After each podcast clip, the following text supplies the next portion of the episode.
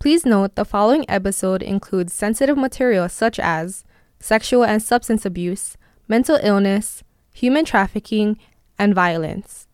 Know there are resources available to support you, which will be included in the show notes.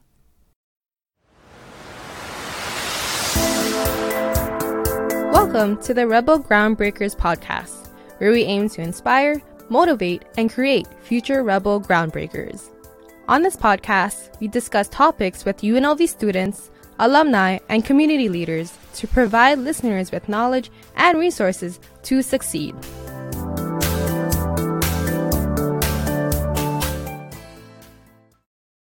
Welcome back to our podcast, Rebel Groundbreakers. Today we're going to be discussing something that I think will resonate with many of you at varying points in your college career and even throughout life, and that is mental health. And what better way to go about this rather heavy topic than to do so with our special guest for today, Dr. Sharon Jalene, who I will allow to introduce herself but will also keep in mind that in order to earn her doctoral degree, she was also a student just as we are and has more than likely dealt with some of the many struggles we are now experiencing in college. Hi, hi everybody. Hi Rachel, how are you? I'm great. How are you today? Oh, it's good to see you. Thanks for having me. Thank you for joining us today. We thought this episode would be really fitting to have you on because you mentioned previously you wrote your dissertation on student depression.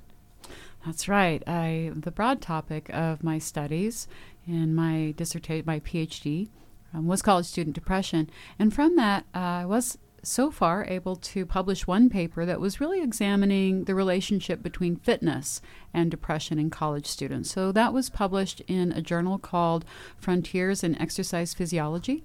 And the title of that, in case you're interested, mm-hmm. is Estimated Cardiorespiratory Fitness is Associated with reported depression in students, and maybe we can put a link to that um, on the on the hub as well. Uh, right now, we're in submission. We've got two more papers, and one is dealing specifically with students who are in a sexual gender minority and depression levels. And we actually found that women that were lesbian or bisexual had higher rates of depression, which um, actually has been shown in other research our research found, however, that bisexual women did not report higher levels of depression, which is a little bit different from what we have found from the general population. So that that's currently in submission. And then finally we asked students if they would be willing to go to college counseling centers. Um, and we also asked if they'd be interested in alternative interventions such as exercise or meditation. And we found that substantially more students were interested in the alternative treatments, um, although certainly you know counseling can be such a, a valuable tool. So lots of topics um, and a very important overall theme, in my opinion. For all of us. Yes, and I think it's very interesting how you mentioned um, the importance of cardiorespiratory fitness as it kind of correlates to mental health, especially because I'm very avid and um, practicing my fitness, and I definitely think that there is a correlation between how it affects me in school. And I also have noticed that like it can be hard to go and talk to somebody when you do need that help, but taking that extra step to talk to a counselor is something that is important and something that we shouldn't be afraid to do if we need help. Well, for some reason, um, and you know, I think we're all aware that there are biases about mental health. Uh, we are more inclined to talk about treating, improving our physical health, we'll certainly go to a doctor if we're unwell. And yet, somehow, we have yet to evolve to a point where we understand that mental health is equally as important as well. You know, the brain is just another organ of the body. If there's something that's negatively impacting that particular organ, it's producing side effects. For the brain, what that's going to result in is perhaps cognitive dysfunction, um, a lack of being able to concentrate, uh, uh, or depression, which is something that oh, anxiety, some some things that we're fairly familiar with. So we really just have to think of the brain as a valuable organ of the body, and that we have to take some steps to, to care for that organ just as we would our heart and our muscles and our glutes and our abs and the things that maybe we spend a little bit more time on. So um, yeah, I think it's uh, it's important, particularly for college students, because uh, we have to sit a lot, don't we? Right. Yeah, it's like you know, sit in chairs for hours a day, and if you're a kinesiology student, you're sitting there listening to the importance of activity and um, and health, and you've been sitting for 12 hours. So yeah, it's interesting. So, uh, but it is interesting because with college students, the stats show us that. Uh, depression rates are about three or four times higher, and in some cases up to six times higher than in the general public. So it really is considered to be somewhat of a public health problem, um, mm-hmm. college student mental health. Most of the college counseling centers in the last several years have increased a 60 to 70 percent increase in requests for counseling, mostly to do with anxiety and depression. And of course, it's really tough to all of a sudden provide enough uh, counseling options. Uh, still, very important that we have those counseling centers and can be very helpful and sometimes life saving for students. Um, but we do know that being fit, um, engaging in even just a brief walk, we're not necessarily talking about being an athlete or being a certain body size or I'm not talking about that. I'm talking about going for a brisk walk or maybe dancing in your living room to your favorite music. Just some type of physical movement is shown to help improve those symptoms. I'm not suggesting it should be a replacement. If somebody is feeling very depressed, um, they certainly should talk with their physician or a mental health professional. I'm not suggesting that they replace exercise um, for important medical treatment. I'm suggesting that if we pay attention to our overall health, that we may have less anxiety and less, uh, you know, less fewer depressive symptoms. Right, and I think um, that's very important that you mention that because I kind of noticed within myself that the experiences I've had with anxiety have become more heightened as I've gone um, as I've become more advanced in college. Um, just kind of opening up, this is more of like a heavy situation in my own personal life. But before college, um, in my senior year of high school, I actually lost my father, and I'm so sorry. That's okay. I'm. Everyone has some kind of struggle that they're going to face at some point in their life, but I think that at that moment in time, it w- I wasn't processing it. So losing my father, I didn't really have those depressive symptoms or those feelings of anxiety right away because there are stages of grief that you go through and you don't you don't comprehend everything that's going on in that moment. But now that I'm older, it's 3 years after the fact, I'm becoming more aware of my emotions and how while I'm working on my fitness and my school endeavors, um, just how the anxiety kind of plays along with that and now I'm starting to realize that it's important to focus on my mental health as well as my physical health. So, we're very glad to have you here, and we just want to ask you a couple of questions today and get your insight on being both a student, a professor, and a professional in this world. Okay, so the first question I want to dive in with you today is What was it like attending school for you, and how did you stabilize your own mental health simultaneously?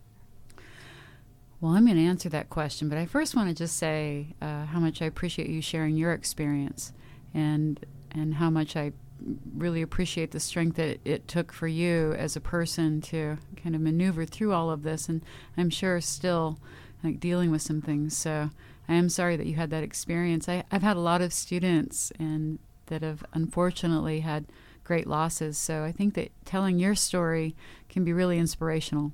So thank you for being transparent about it. Yeah, thank um, you. No, yeah, thank you for sharing. In answer to your question, um, I, I would love to sit here and tell you and everybody out there that I did it just right. I did not.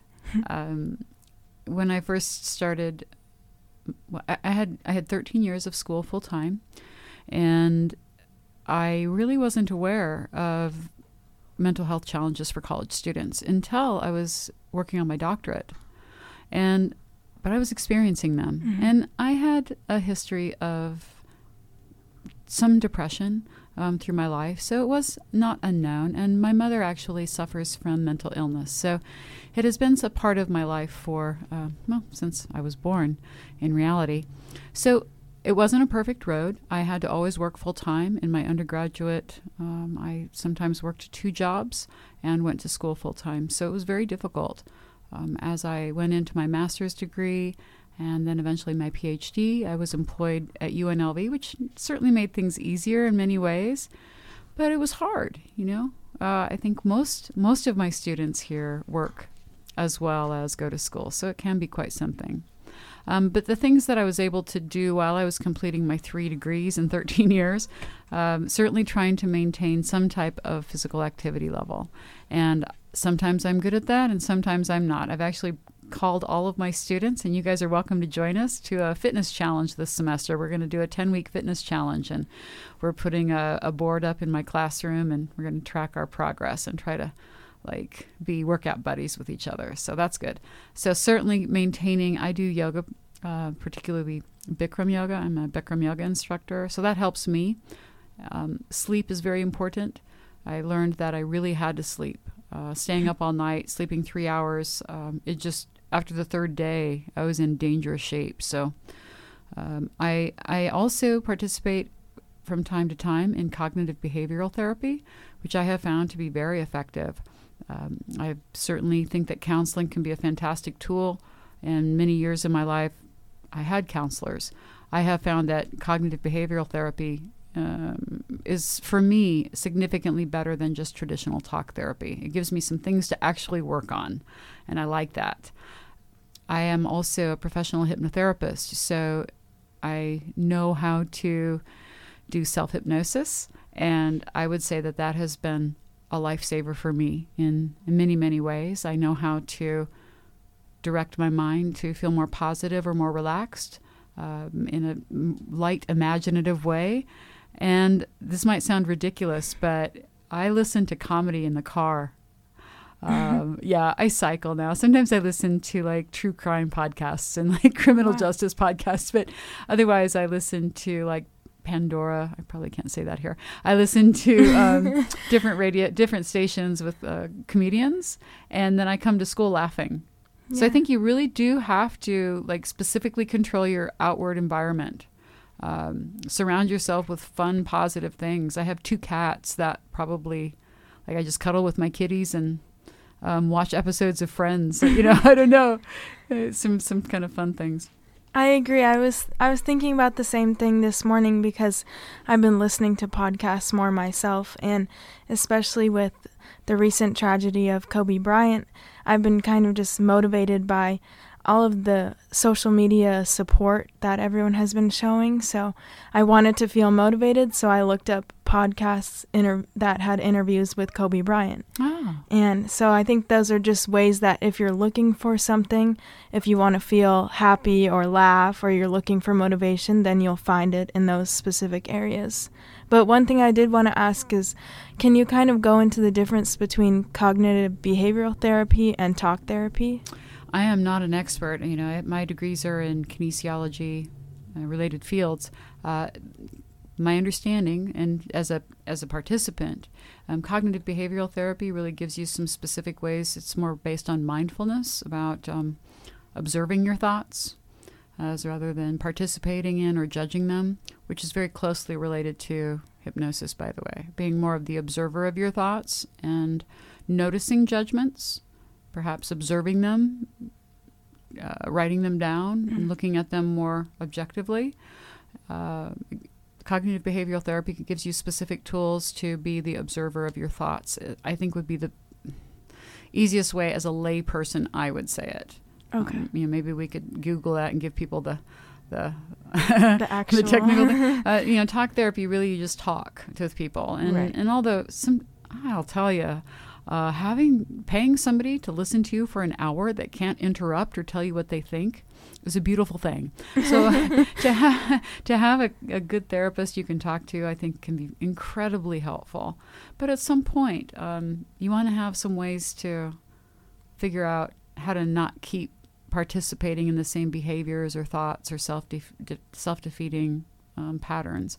And so I believe for me, CBT uh, gave me some action items and not just the awareness. Right. And I actually attend therapy myself, and I would say it's kind of a mix of the two. Okay. Um, but for me, it's harder to talk and like elaborate on my feelings. So I think that it's important that the therapist gives me kind of a guidance as to what I can write about when I'm at home or Oh, if good. something triggers me Mhm. when I'm not with the therapist, then I have the opportunity to observe it and kind of reflect on how I could do better for the next time. Awesome. I well, and how valuable, right? And and I think that there's been a, a tendency across the years and certainly across cultures. It's not limited to the United States. I think we're actually we're in pretty good shape compared to other countries. But um, why is it that we have been afraid to talk about these things?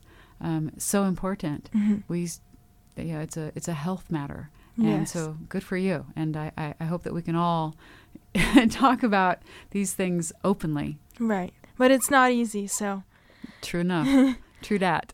everyone has their issues or something that's weighing them down that Of course, of course, absolutely.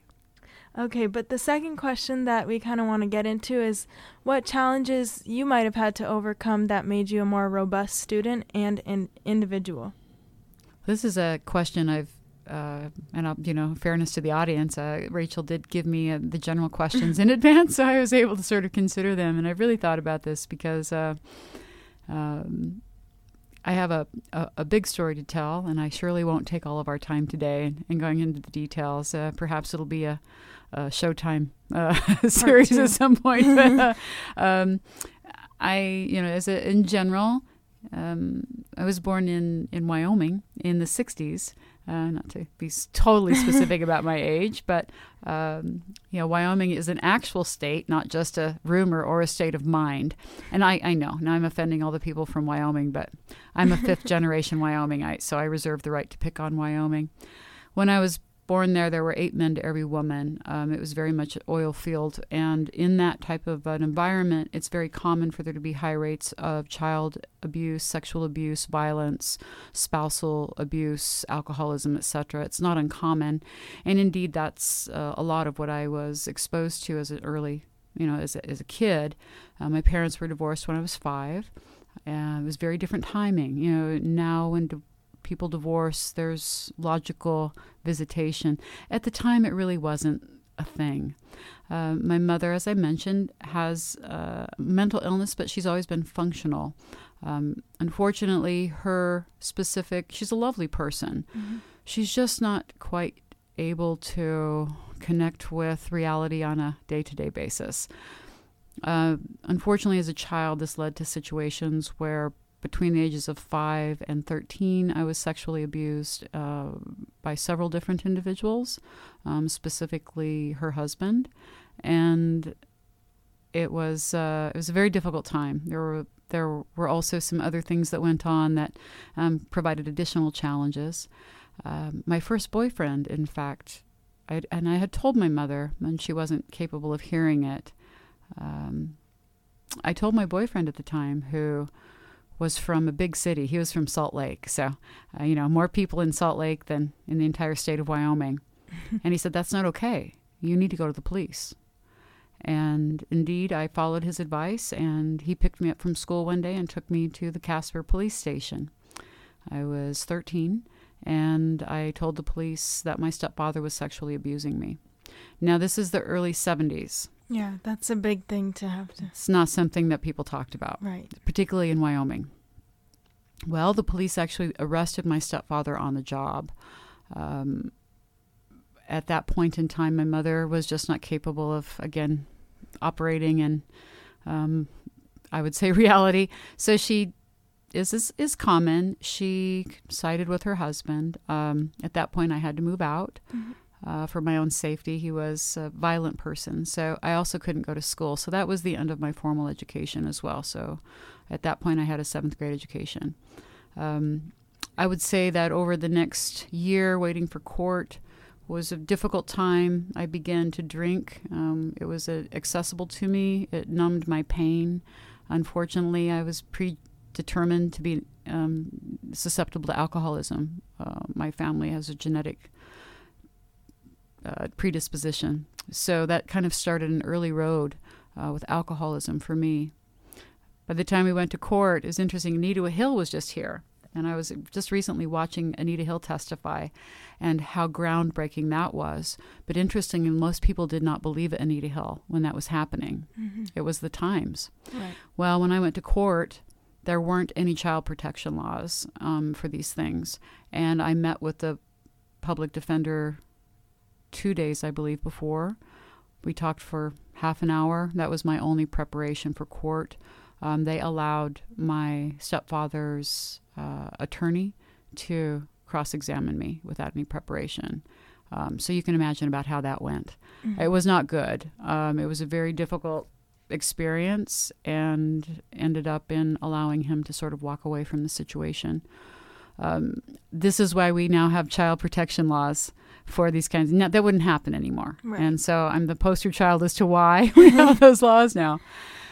It sort of began a downward spiral, and um, without going into like extended details, for about ten years I was um, often homeless.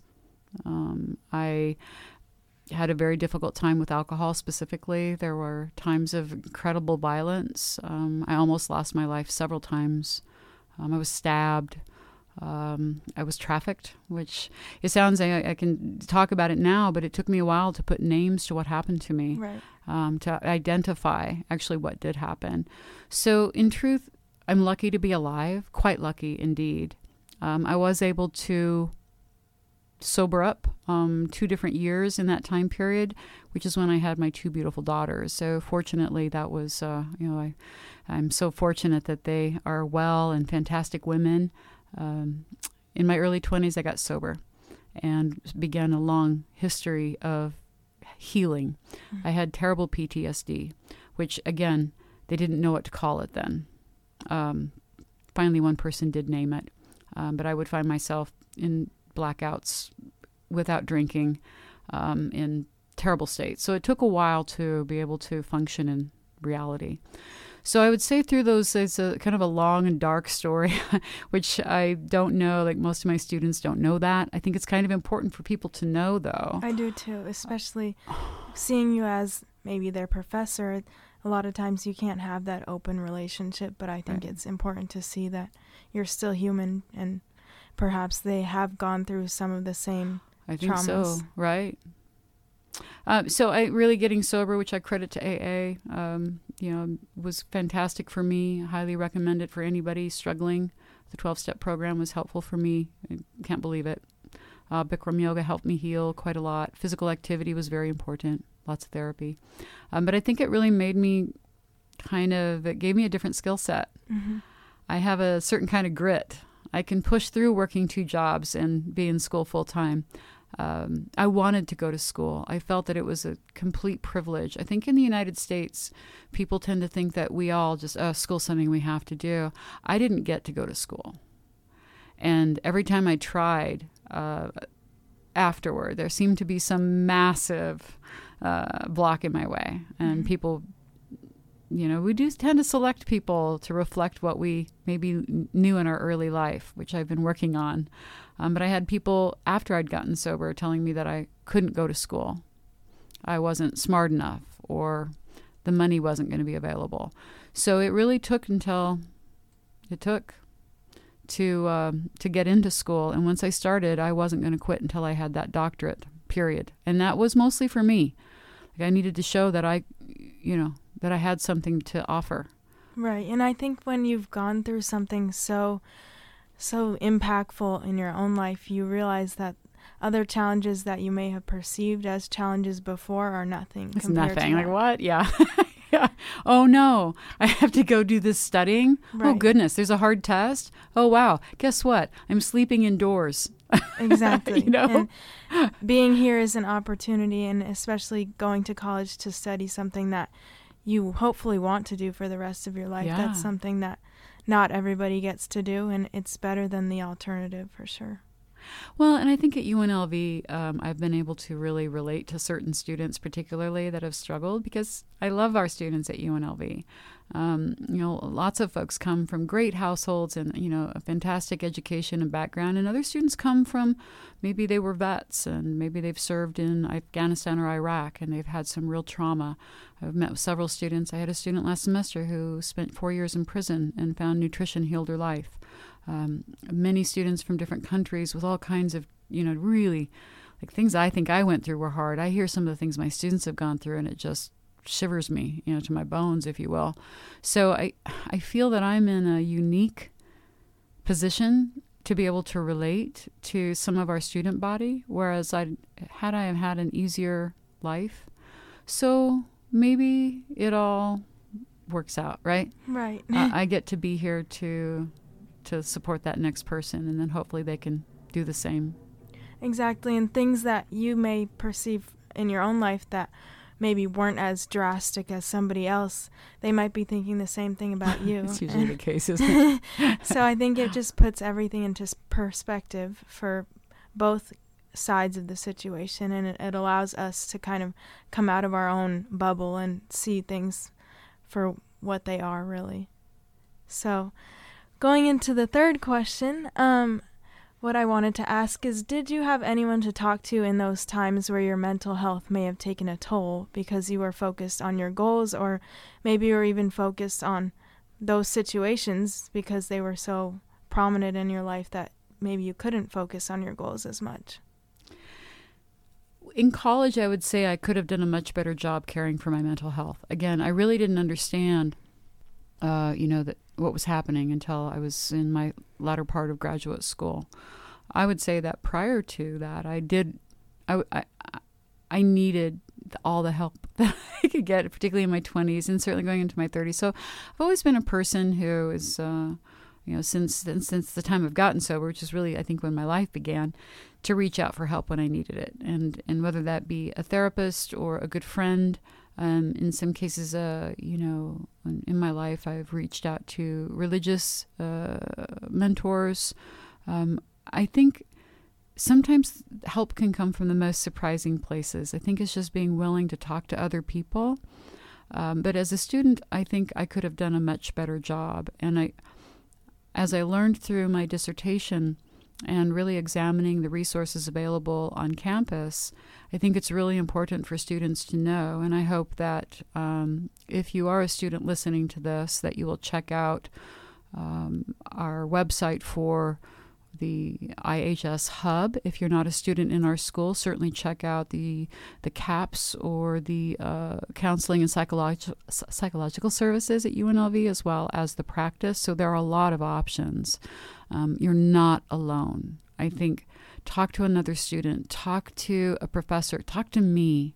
Um, sometimes it's just nice to have another human being like hear your words. Mm-hmm. Um, so, yeah, I would say in school it's pretty common to put that next paper before your health, before your sleep, before your mental health um, getting into that athletic training program, right? Uh, applying for occupational therapy school or nursing school or whatever you're doing, it's easy to put those things first. Uh, life is long, it's your journey, right? So sometimes I think for students it's so important, like, really, like, you've got to be first if you you if you're standing at the end of that road and you can't function um, was it worth it? Right. And I, I really, I mean, I hate to bring this up because it's such a dark topic, but I have lost a few students to suicide in the past few years here. And I can't really explain from just as a teacher the heartbreak and i can't even that doesn't even match like certainly family and friends etc um, we lost one of our own from our department um, a couple years ago it was very tragic and it's people that i think sometimes that don't reach out that don't talk to that person sitting next to them that I, we have to worry about. And mm-hmm. so just having these kinds of conversations, like letting people know, I think can be really valuable. Um, anyway, yeah, so I don't know. I didn't really I kind of circled around your question, but it's easy. It's easy to let your mental health go. You know, please don't.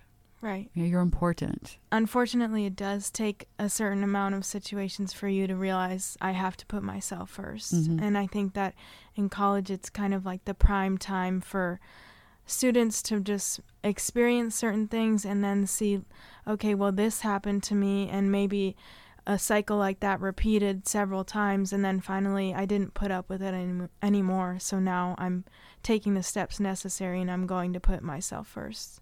Whatever that means. I mean there's no perfect. I think also we like and I as I get older I continue to like there's no I wish things were more black and white, if you will, that there was a right and a wrong. Um, sometimes, you know, it may, it may be that you just talk to a friend or maybe a, a family member who you can really listen, maybe a favorite aunt or a neighbor. That's okay. And it doesn't have to be that you're going to go do six months of therapy or you're going to work out six hours a day. It's just a little something, Mm-hmm. right? Hula hoop, get a dog. I don't know. Get a dog for sure. yeah, get a dog. Get a kitty. I'm a kitty girl. Yeah. I'm a dog girl, but Yeah. they both do the same. Whatever comforts you, even if it's not talking to somebody, if it's writing your Yeah, thoughts yeah. down, or get a going, coloring book. yeah, or go to Mhm. a a space that you feel safe in, just to process your feelings. That's important, and just making a, a, few minutes a day just to kind of reflect on how the day went or what you would like to see different for tomorrow. Yeah, that's, that's a really good suggestion. You know, I remember when I was an undergraduate, and it was actually the recession, so it was they were pretty tough times in Vegas, and I was trying to go to school, and um, was kind of working through a difficult divorce. I was representing myself in court. Some it was it was crazy, um, and I would work a job, and then I'd show up, and the building would be, you know, the doors would be locked. There'd be no paycheck. It was just, and it was really like I wanted so desperately to just give up, and I knew better.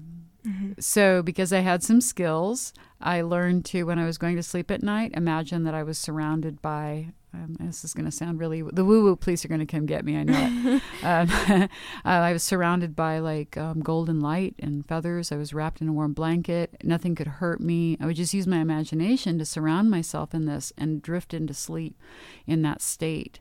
So sometimes just mental tricks like that um, really, I mean, that makes all the difference. Mm-hmm. Um, so yeah, it doesn't necessarily even have to be, as you say, like a formal sitting down to talk with somebody. Right. Uh, yeah, learn some, get some tools, man. Get some tools.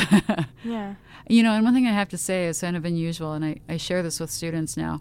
I used to have, but you know, when the depression during school was seemed to be the most pronounced, wasn't at finals, it wasn't at midterms, it was between semesters.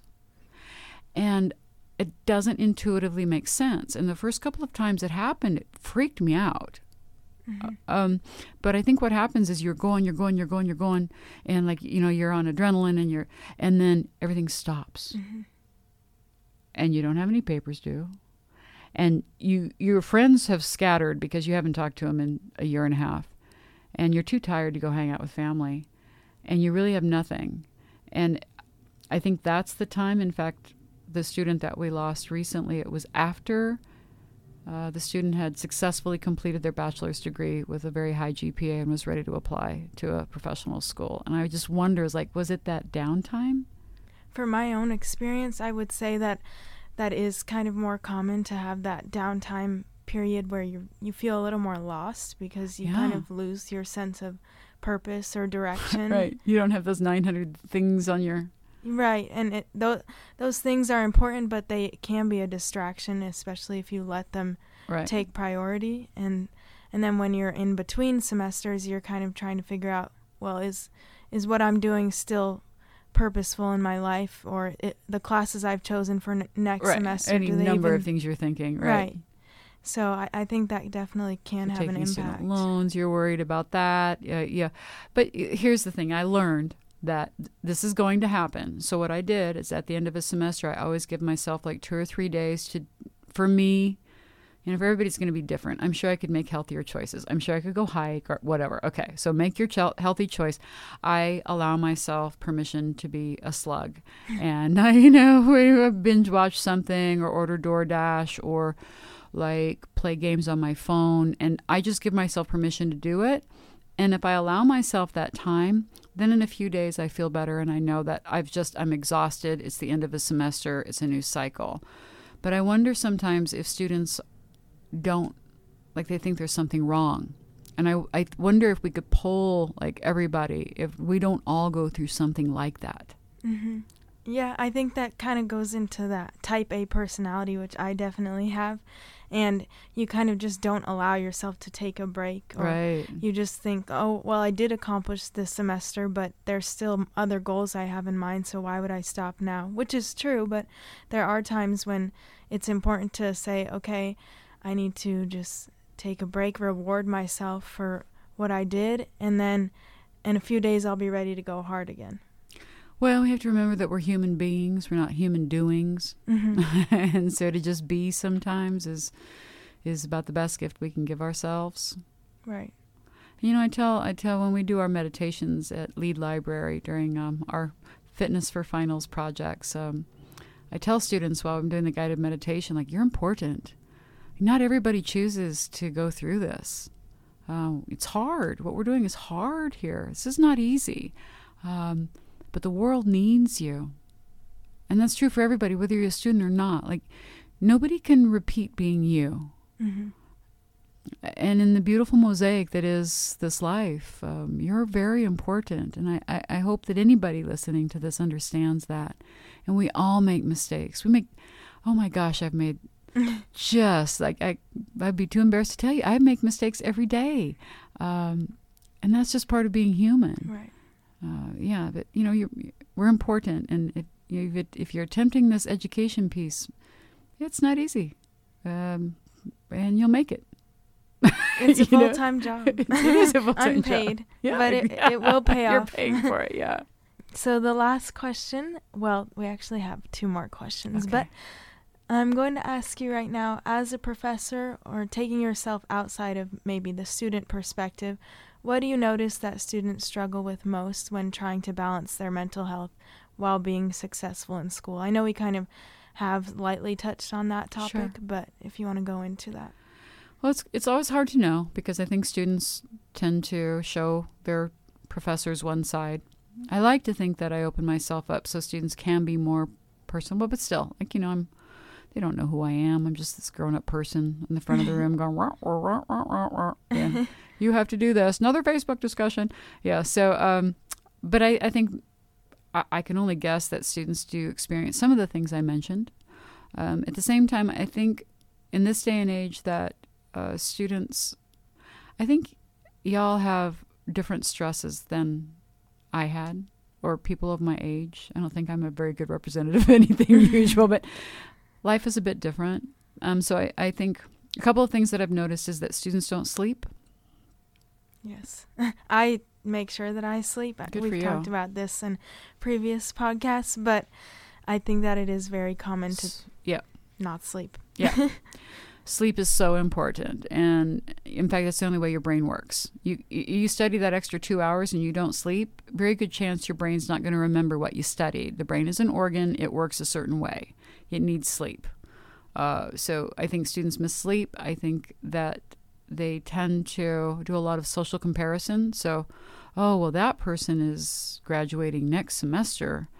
What am I doing wrong? Or what's that person taking and i should be t- uh, no it's your it's you drive your bus this is your journey if you need to take an extra year take an extra year if you need to take summer classes and not take 15 hours a semester i would say that in our discipline in the science disciplines i think students load up on too many credit hours um, there's a big push 15 to finish which has shown to help students get through quicker i think if you're in the sciences and every class you take has a lab I'm not sure if 15 hours is doable It's a lot. because you know, you've got a class with a lab. That's two classes. Right. So I did 12 each semester and then six in the summer, which equated to 15 to finish. So that's another thing. And people will push you, but it's still your journey. I also understand that student loans have become a really important topic and that we're, we're all trying to avoid taking student loans. But if it's a difference between being able to apply yourself to your studies or quitting school to take that few thousand dollars, I mean, you're talking about a lifetime of uh, an entirely different career trajectory if you finish that degree. So it might be okay to take a little bit, right? If you don't have any other option, I see students working, uh, you know, they're single parents, they're vets, they're, you know, terrified to take student loans because it's a scam and they're barely making it. And just to take like two or three thousand dollars of loans would make all the difference. It's like, why not? Mm-hmm. You'll, you'll get them paid off eventually. So I don't know. I, I, I think uh, students in this day and age have some interesting challenges. Yeah, Um, different yeah. pressures. Right. Every, I mean, there's always pressures, but I definitely um, relate to those, especially the um, taking out student loans. That's kind of where I'm at right now because I want to take on more um, work so that way I, I don't have to Right. take out a loan. But at the same time, I'm going to school full time, and that it really is a job, and it, you just can't like tire yourself out that much to where then you're putting school behind and you're Right. not succeeding as much in school because you're trying to pay for school. Well, and, and I understand, and I you know I will say I I will have student loans till for a very long time. I wouldn't have made it. I couldn't have stayed in school. Um, I do help my mother with her finances. She's you know as I've mentioned, she's not really capable of. I I have bills. Um, I'm a grown person, and I couldn't make the money I needed to make and go to school full time. So for me, it was an investment in my future. Mhm. Um, so I think that I mean, we need to back off a little bit in our messaging with students right now. Um, it's okay to take a little longer, do 12, 12, and 6. Um, if you need to take those two, if, if it takes you to take a little bit of money in student loans to finish your degree, Rachel, I I'll mean, still right? finish. uh, right. And right. I I mean, just, you know, be wise about it, hmm you know, but I think that that, that, that might I think that helps you know. kind of ease the pressure that a lot of people might be feeling. Well, and if if we have some uh, alumni out there listening to our podcast, you know, certainly, you know, UNLV is a state-funded, tuition-based institution, and um, we're always looking for scholarships so that we can better support our students, so that they don't have to face these challenges. So, if you are um one of our alumni or one of our community partners listening, I hope you will contact me if you're interested in providing scholarship funding for our students. Um, we have a really fantastic group of individuals that are on fire to change the world, and we need and to give them support. They deserve our support. So I would hope that you would consider like donating to scholarship funds for our our fantastic rebel students. Yes, th- we we would very much appreciate that. Speaking for myself, but um, I really appreciated you coming in today and having this pre- pretty deep conversation, but very necessary. But um, there's one more thing that I want to ask that Okay. I didn't really give you a chance to Oh, prepare goody. for, but we wanted to be straight from your heart and true. So. Being that this podcast is the Rebel Groundbreakers podcast, um, kind of just want to know what you feel about you identifies as a groundbreaker, or how do you want to leave a groundbreaking mark on UNLV and on the world? Wow, that's a great question. um, I want to make sure that when I leave this planet, whenever that is, that I have been of maximal service. Um, I think because of my background and because I feel like I should probably not even be alive based on some events, um, everything I do is like frosting here. So um, I want to make a mark at UNLV. I want to change education for our students. I want to give our students the opportunities that they deserve to be what they want to be so they can better take care of their families and their you know their communities um, so i want to keep working at unlv to help support this really amazing group of students I, I have students that come from all over the world whose families have spent everything to get them here and they deserve the very best from us so i will knock down walls to make sure they get what they need um, I would not mind working in the White House and helping to improve education overall.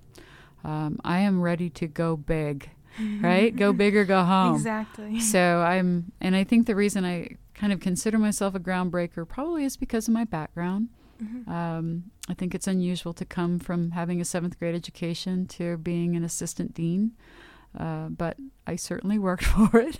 Uh, so I, it's a great question, though. Yeah, and Yeah. a lot of people listening, if that you are students, you might know Dr. Jalene now as a professor. So I think that it's kind of it's really interesting just to see how the pattern of your life has transitioned into something that is actually very big and you aren't just a professor that like we're not just seeing you as some older lady who's and just older Some nice old lady you know with cats. I mean I didn't mean it in that no, no, sense, that's okay. but I am older. It's, it's, we've established that. That's just actual fact. that that's just how the the game has gone out. But you know, we, we're not just looking at you as somebody who we can't, you know, put ourselves into that position. Right. Like you took yourself through your whole journey with us. I mean, you explained it to us and showed us that you came from the bottom and you're literally made a path for yourself and I think that is very groundbreaking in itself. Well, thank you very much. I definitely would like to. Um, if I've answered, I'm sorry, and I don't mean to cut you off. No. So I just have in my notes here. Um, if you are a student at UNLV, I want to give you a couple phone numbers, and um, we definitely want to make sure you have access to this information. So, um, however, we need to. Can we put links with the podcast? Yes. Great. So we'll put links on the on um, on the IHS Hub. If you aren't on the IHS Hub, you can call the Counseling and Psychological Services at 702 895 3627. So that is actually provides free services for students that are enrolled in a certain number of credit hours and will always see you if you are in extreme crisis. As well, um, the practice is another option here on campus, and the phone number for the practice is 702 895 1532. Of course, always reach out to anyone that works here. Um, reach out to your fellow students. Uh, talk to that person next to you. You never know what's going on with them. Maybe uh, they'd be fun to talk to. um, I know you have a lot of emails and a lot of people contacting you on a daily basis, but is there a way that students can maybe have your contact Oh, information? of course, absolutely. Um, so you're always welcome to email me. I try to be pretty quick about it. Um, Sharon.Jalene at unlv.edu. Uh, S H A R O N dot J A L E N E at unlv.edu. And my office line is 702 895 3946. You're always welcome to reach out. Thank you so much, and we really appreciate having you here today. Thank you for what you're doing. I'm so excited. We're so excited to have you and to continue this podcast and share more stories about anybody who was, whether they were an alumni at UNLV or current students. We just want to continue spreading positivity and ideas as to how students can be successful and start their groundbreaking their groundbreaking life. Go Rebels! Go Woo! Rebels. So, just in case you wanted to take note of those um, phone numbers or points of contact, or just view the transcript from today's podcast, you can look in the Canvas page that we posted the podcast. And remember, here at UNLV, we are groundbreakers, paving new ground, elevating our mental health, and making our mark.